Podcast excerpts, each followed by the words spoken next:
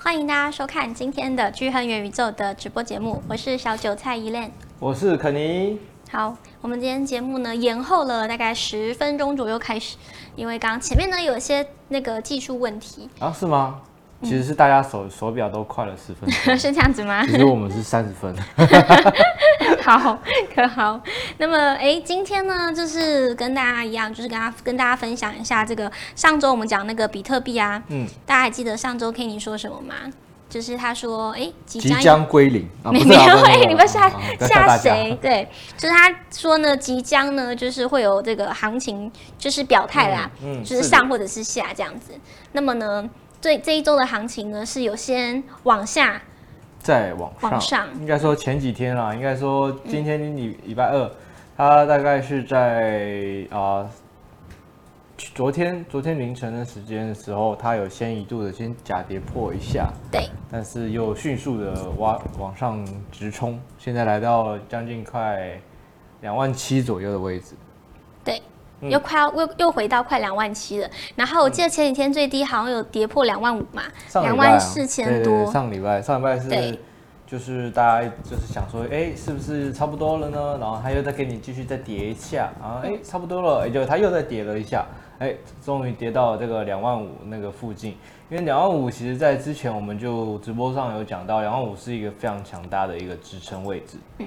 那确实，它一个假跌破之后，哦，迅速的再拉回站稳两万五，然后在这两天，这周开始两天，迅速又涨了将近快十趴，来到了快两万七的位置了。对，好，然后呢，哎，这是代表什么呢？这个比特。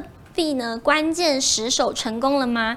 然后现在是现在比特币的热度是不是没有很高啊？是，这个也是今天我们来跟大家分享的一个、嗯、一个一个一个概念啊。那那当然，当然有有听到。那此时此刻的今天，大家在直播这边有听到，那表示当然就是有赚到这个资讯这个机会。那有没有把握？那就是要看大家的努力啦。好，那我们就直接。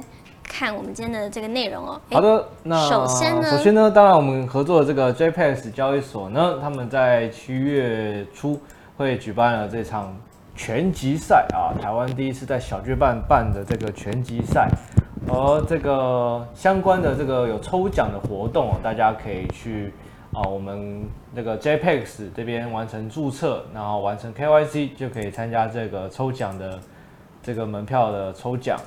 但是如果大家真的想没有抽到没关系，你也可以去花花钱自己去现场看，我觉得这是一个还不错的体验啊。第一次在小巨蛋可以看到拳击赛，那当然这次话题性的人物也是蛮多的啊，不管网红啊，或者是这个香港电竞之父钟培生啊，跟这个我们这个台湾前 LO 的世界冠军 Toys 啊，还有很多相关的网红都有参加这次的活动。等于大家是一个秀，大家可以去当做是一个休闲娱乐的一个秀，可以去看秀的感觉，去现场体验一下。那这次 JPEX 跟他们有这个赞助的合作，有门票，那当然也要先把握，先去抽奖一下。好，再来，这个是呢我们的证照课程。是的，是的。嗯，好，证照课程的话，大家还是要把握啊，因为确实在这个时间点，大家最不关注比特币的时候。哦，来考这个证照，然后或者是来学习啊，因为这个就是一个线上的课程，把它从零到一，把加密货币、区块链的概念从最一开始去从头学起来，到了牛市来的时候，自然而然你会比别人快那么好几步，真的是好几步，所以你可以在此时此刻先去把这个课程完成，而到了明年后年真的牛市来了哦，你你你在操作上你绝对比别人。捷足，对吧？那个那个成语怎么讲？捷足先捷足先登，对，捷足先登，对。嗯、好，是的，是的。好，那当然，我们这个课程在哪里可以看到呢？那就在我们聚亨网的上方有订阅的地方，订阅的地方第一个投资驾训班，我们投资驾训班点进来，其实就可以看到我们的初阶跟进阶的这个课程。那刚好这个节 没有截到进阶的，我们这个我在之后再改上来。好。嗯大家这边的话，就可以直接就可以查看课程的相关的内容。好，热腾腾的证照课程哦，大家千万不要错过。然后有丰富呢，满满的这个干货知识啊，然后加密货币所有你该知道的东西内容都在这个课程里面。大家大家有兴趣，或者是真的想进一步了解到底课程是什么的话，其实欢迎到我们的那个元宇宙的脸书私讯我们，或者是到我们的客服都可以找到我们，我们可以再跟你讲解一次里面的课程内容大概是什么。对，我们有这个 LINE 的客服可以咨询一下。对，或者是之后你想要真的需要有人帮你带开户，或者带一些基本的教学的话，其实都可以在我们的客服上面都可以找到我们。好，那再来这个就是我们的线上课程啦。对，线上课程的部分的话，我们每个月都会固定办。就呃，好几场，对，就是不太一定的那个内容啦。容对，那欢迎大家可以就是点我们资讯栏的连接，然后上去了解，然后看一下呢，这课程主题内容是不是你有兴趣的。然后如果有兴趣的话呢，就赶快去报名啦。然后记得报名之后来上课哦。没错。对，不要就是浪费我们的免费资源哦。没错啊，当然最近就是红很火红的这个合约网格啊，我们合约网格最近开了蛮多课，所以大家把握这个报名机会。对。就是每一堂真的都是必学啊，是的，没有参加真的很可惜。没错，好，再来就回到我们今天的主题啦。好，回到我们今天的主题喽。那大家辛苦，这个上周啊，非常的精彩啊。我们上周其实在直播的时候就讲到，因为刚好那天就是晚上 CPI 嘛，然后隔两天又是这个升降息这个会议。的这个公布嘛，所以说在上周确实是我们也预测说，哎，会是一个转捩点的一个时间一周，那也确实在上周的振幅是非常的明显，它一度跌破了这个这个前面的这个支撑啊，那就是来到两万四千多，但但是也也跟两万五差不多的位置，那迅速收回，然后踩稳两万五，然后这个礼拜一开始就迅速的往上。作为一个很明显的一个反弹，那这个是上周的日线哦。上周我们礼拜二截图的日线，这个是上周的，对，这是上周的，对。好，然后我们看一下这一周过了，经过了一周之后，你说放大吗？给大家看一下，看清楚一点。这是上周，看一下这个地方，对，然后再看一下这周，哎，明显的它是有一个假跌破，马上又在迅速收回踩稳往上，而一直也是收在哪一个位置？第一个牛市支撑线，也就是这个黄色的这个地带的地方，它撑在这边。那还有一个这个位置，这个价位是刚好遇到两百周的均线，也是在这个位置。嗯，所以它踩稳往上，其实刚好又有这些相关的技术指标去做佐证。它这个支撑位置如果踩稳来说，那接这个小牛行情的第五波应该会出现。对，有蛮高的机会会再继续往上。会在哪里呢？可能会到了三万五或者是四万都有可能。好，好，那我们就把这放大来看一下四小时线哈，这也是上周的四小时线，刚好也是上礼拜二，刚好一个礼拜前的位置。嗯，然后我们其实看它那时候其实也是在这个牛市支撑这个位置这边撑了蛮久的。那那时候也是大家要跌也跌不下去，要涨也都被打回来。啊，但是经过上个礼拜这样子的这个。算是利多的消息之后呢，哎，我们看一下本周的这个，这上周，然后在这周突破这个黄丝带。对，但是你看它前面哦，如果说上周听我说，哎，要买哦，要可以买哦，结果如果那个时间点刚好买进去，哎，它会先给你来一个假跌破，这个也是比特币啊、呃、一直以来的这种，呃，怎么讲呢？扰乱人心的一种手法，扰乱人心。没错没错，就是哎，我这个科索肯尼说要往上走了，怎么怎么我买了之后马上又再跌破，那我又把它赶快把它卖掉。哎，结果它已经卖掉了，哎，它跌破了，哎，又马上的迅速收回往上，而且还突破了这个牛市支撑线踩稳，而且最近现在这个价位又继续在往上进攻。好的啊，这这就是比特币。啊，加应该说比特币它有这种习性哦，好所以大家要习惯。如果说 大家习惯，对大家有习惯什么做顺势交易，在这个方面，哎，有时候就会说，哎，你做顺势，它真的跌破了，哎，你可能就顺势做空，哎，结果但是它其实是诱你空，嗯，诱空马上又转多，就在这边措手不及，对，这边被扒来扒去，没错没错，所以这个技术分析大家学好，但是。有时候呢，学好基本的这个技术分析之后呢，也不能被技术分析所负啊。对，就是你要灵活的变化啊，应用这个不同的市场，然后加上一些啊数据面也好，新闻面也好，去相辅相成，这样子你在投资上面，在做分析上面，你会比较灵活，而不是死板板的。哎，看到哎突破前高做多，结果马上又是假突破，又被打回来啊。结果要做空，哎，结果假跌破了，结果又它是诱你空，结果它又继续往上走。那其实有时候来回扒个几次，你心情就很糟，你后面做单的那个绩效呢，或者心情上面也都会受到很大影响。嗯。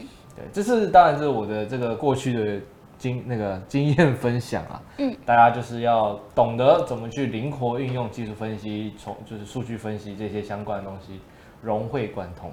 好，好的，那这个是今天大概简单讲一下，我们从上周到现在这一周开始的这个行情的分析。嗯，大概啊，就是比特币如果说真的要走第五波啊，我们刚刚前面有跟依恋在聊。他有机会，如果走第五波的话，他六月过完，可能七八月，可能都会是继续往上攻的一个时间。那来到九月，他我觉得会下来休息。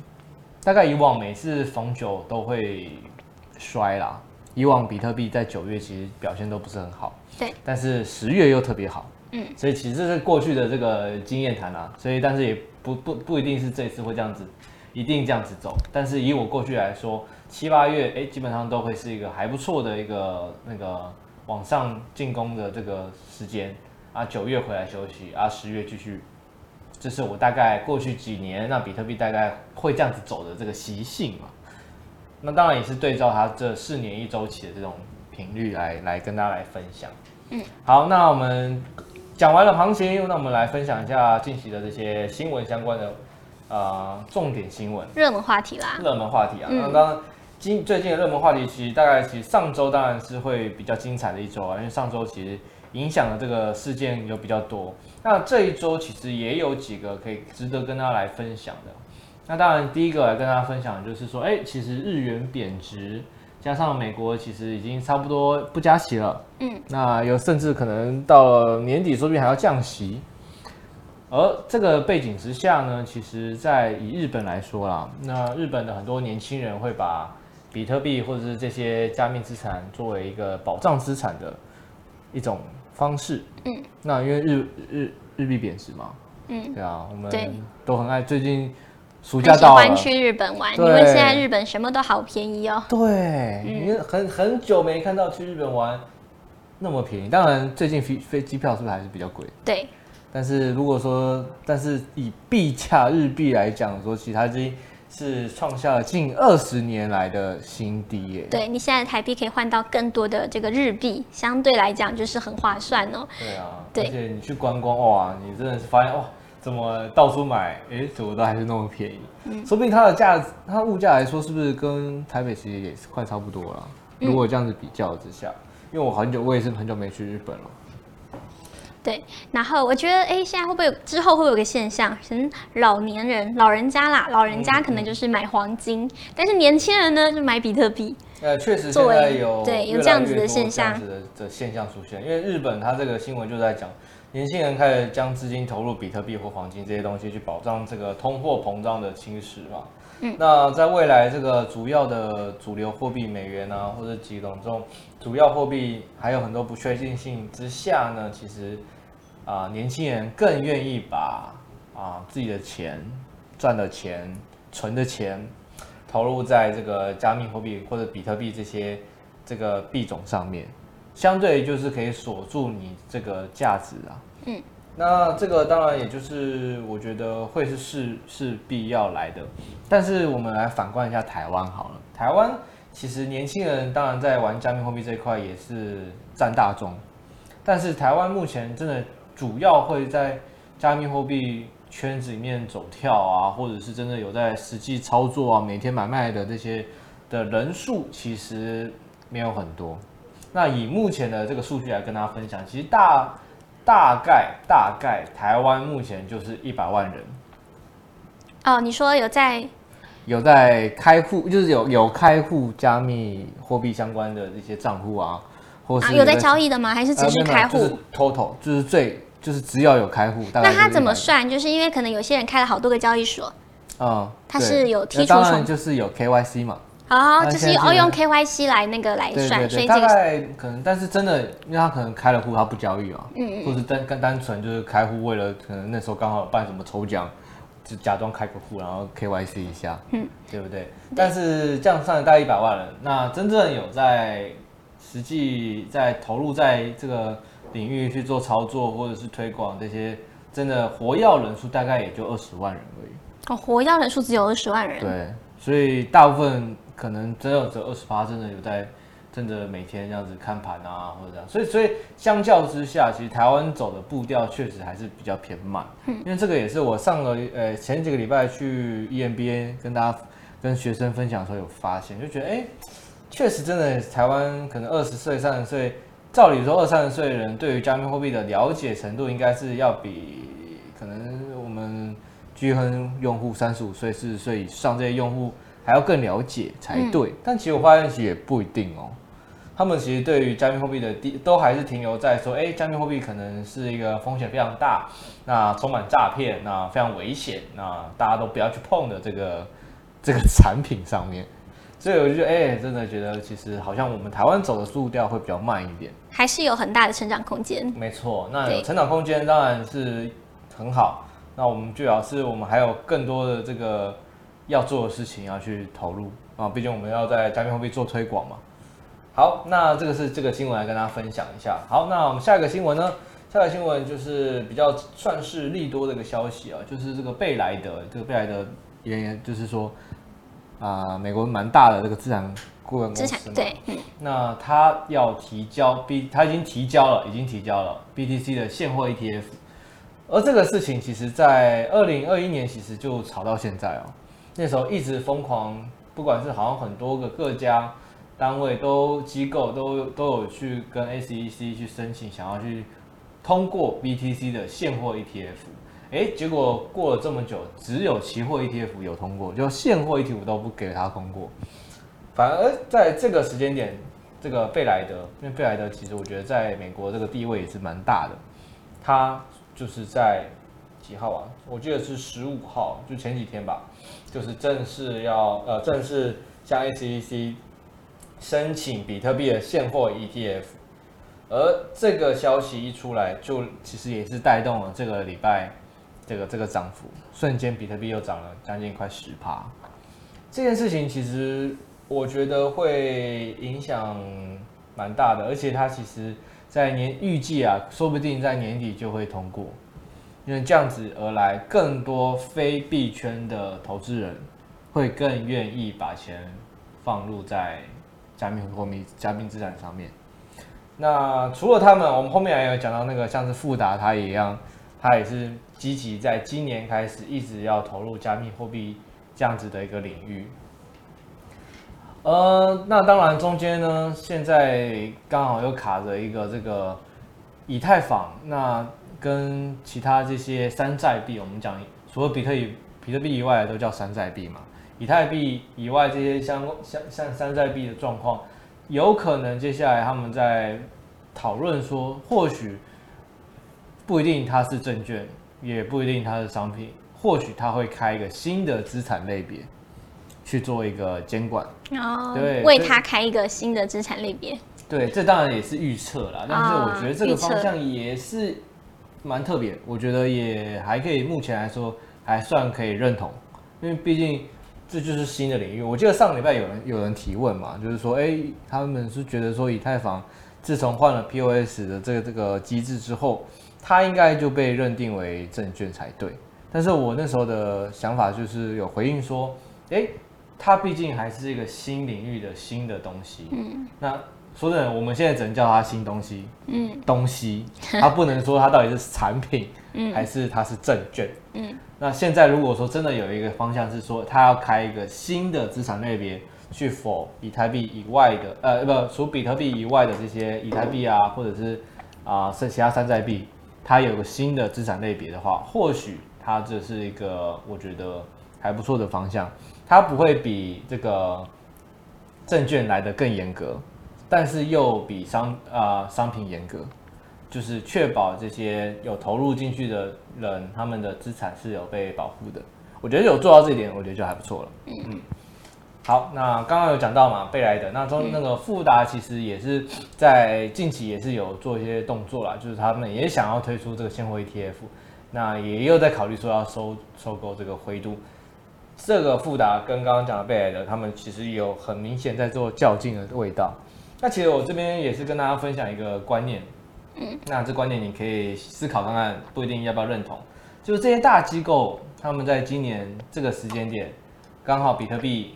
跌完了，差不多了，然后刚好时空背景又是哎，升息也不一定要继续升了，这样的时空背景下，他开始想要积极的投入这样的事情，做现货 ETF，等于说他们想要把这个资源要开始集中在自己的手上的时间点，那这个时间点他们一定还会要再周旋嘛？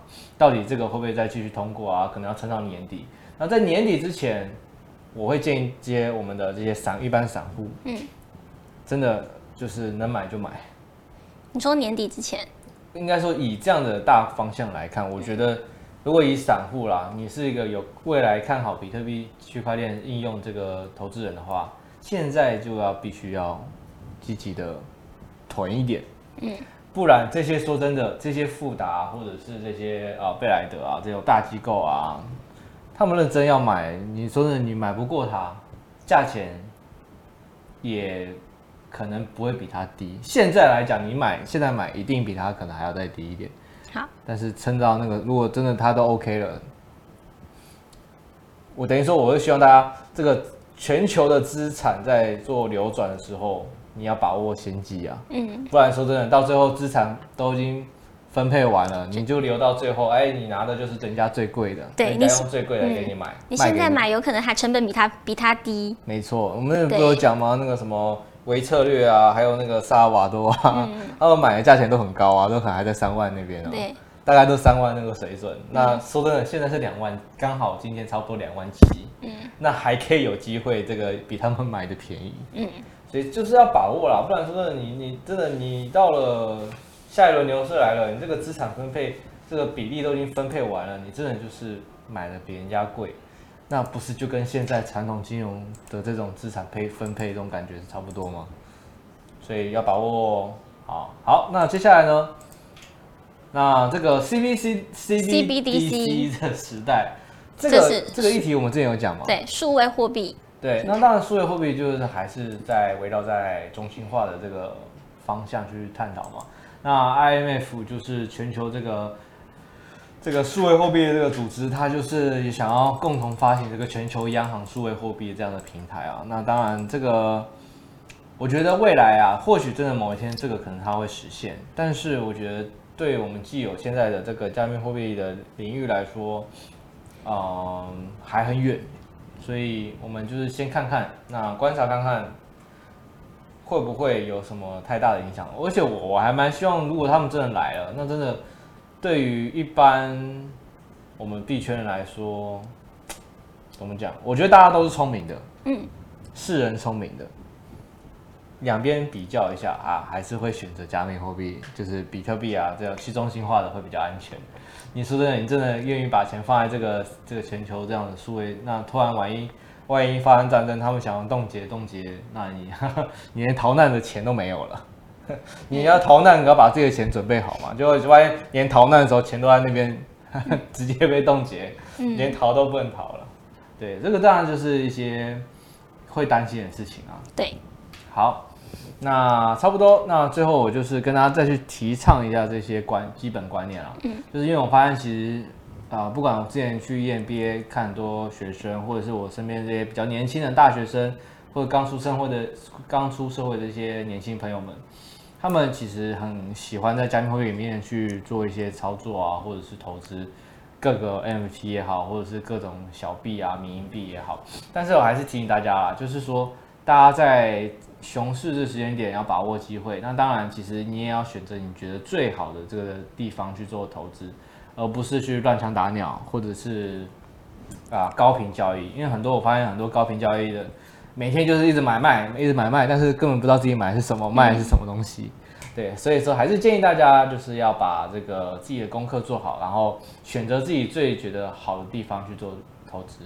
对，你就看好方向，然后呢，如果确定它是未来是往上的话呢，你就可以逢低就可以赶快减减一些。对对对对，这就是基本的一些观念啊，就是不要做，也不要做太多的高频交易啊，就是看不懂就不要做。对，而且啊、呃，多有时候多做反而多错。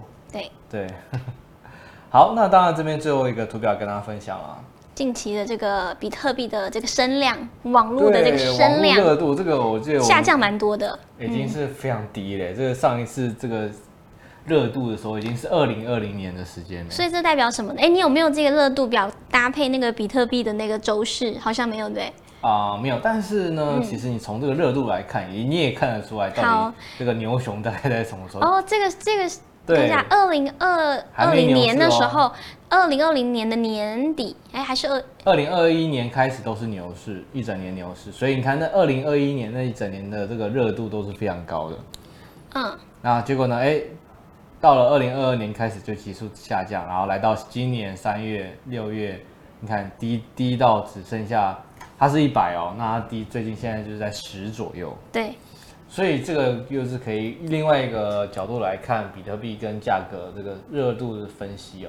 对啊，我觉得很可惜，就是主流媒体啊近期关注的可能就不会是在这个比特币加密货币资产上嘛。那会是什么？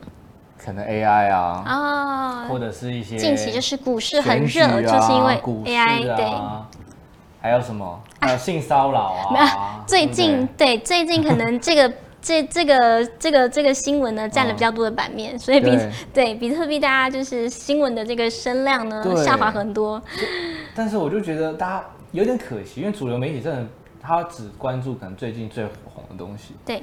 但是你看，假设最近新闻都是性骚扰嘛，结果哎，刚好就偏偏这个礼拜比特币就是最好买的这一周。哦。他就让你视而不见，你们一般人可能如果真的没有投入在里面，你就发现啊。等你回头一来再来看，哎，对怎么上去了？啊，我那个时候怎么没有在那个时间买？对，啊，那时候你也忘记性骚扰这些事情，因为可能已经过很久了。嗯，对，所以说大家就是呃，那个目目光还是集中在自己的这个觉得这个要做的事情上面会比较好一点。那不然如果说你跑掉，哎，关注到其他事情了，就哎对一回来发现啊。它涨了，来不及了。所以非常切合我们今天的主题。这个买在无人问津的时候，我觉得这绝对是最好的。之前我们也讲过，就是什么人多的地方不要去。对，人多。现在就是人少的时候，所以啊，你们就知道该怎么做啦。没错，没错。对，那其实这个都是数据来跟大家去做佐证、去分享。好，那这个差不多。好，最后啦，这个、这个、但是恐惧贪婪指数还是差不多中性。对，一样中性，因为它，我觉得恐惧贪婪指数它其实很明显，嗯，现在来讲就是已经回跌之后的一个维持在一个四十九，等于说是基本上就是一半一半的这个数值上面，每每个礼拜都差不多。那去年年底那个最惨的时间点，来到十二十那个附近，其实已经是最低了。那这次最近它涨回来，一直维持在四十九，我觉得 OK，就是一个很棒的那个。我反而怕说它突然又太太 FOMO，就是太狂热，跑到可能六七十七八十这边，对我就会比较说哇，那是不是可能接下来要准备跌了？嗯，因为它本来就大家开始哦又进来了，然后又把币价炒很高，那后面的结结果差不多就是要再跌一次，大跌一次。那现在维持在五十，我觉得就是哎很安全安全。那如果等到七八月差不多了，哎，可能币价又冲上去了，这个数值一定会再继续往上，往上到了六七十、七八十，我就会选择在好的位置去卖一点、卖一点，或者是做空。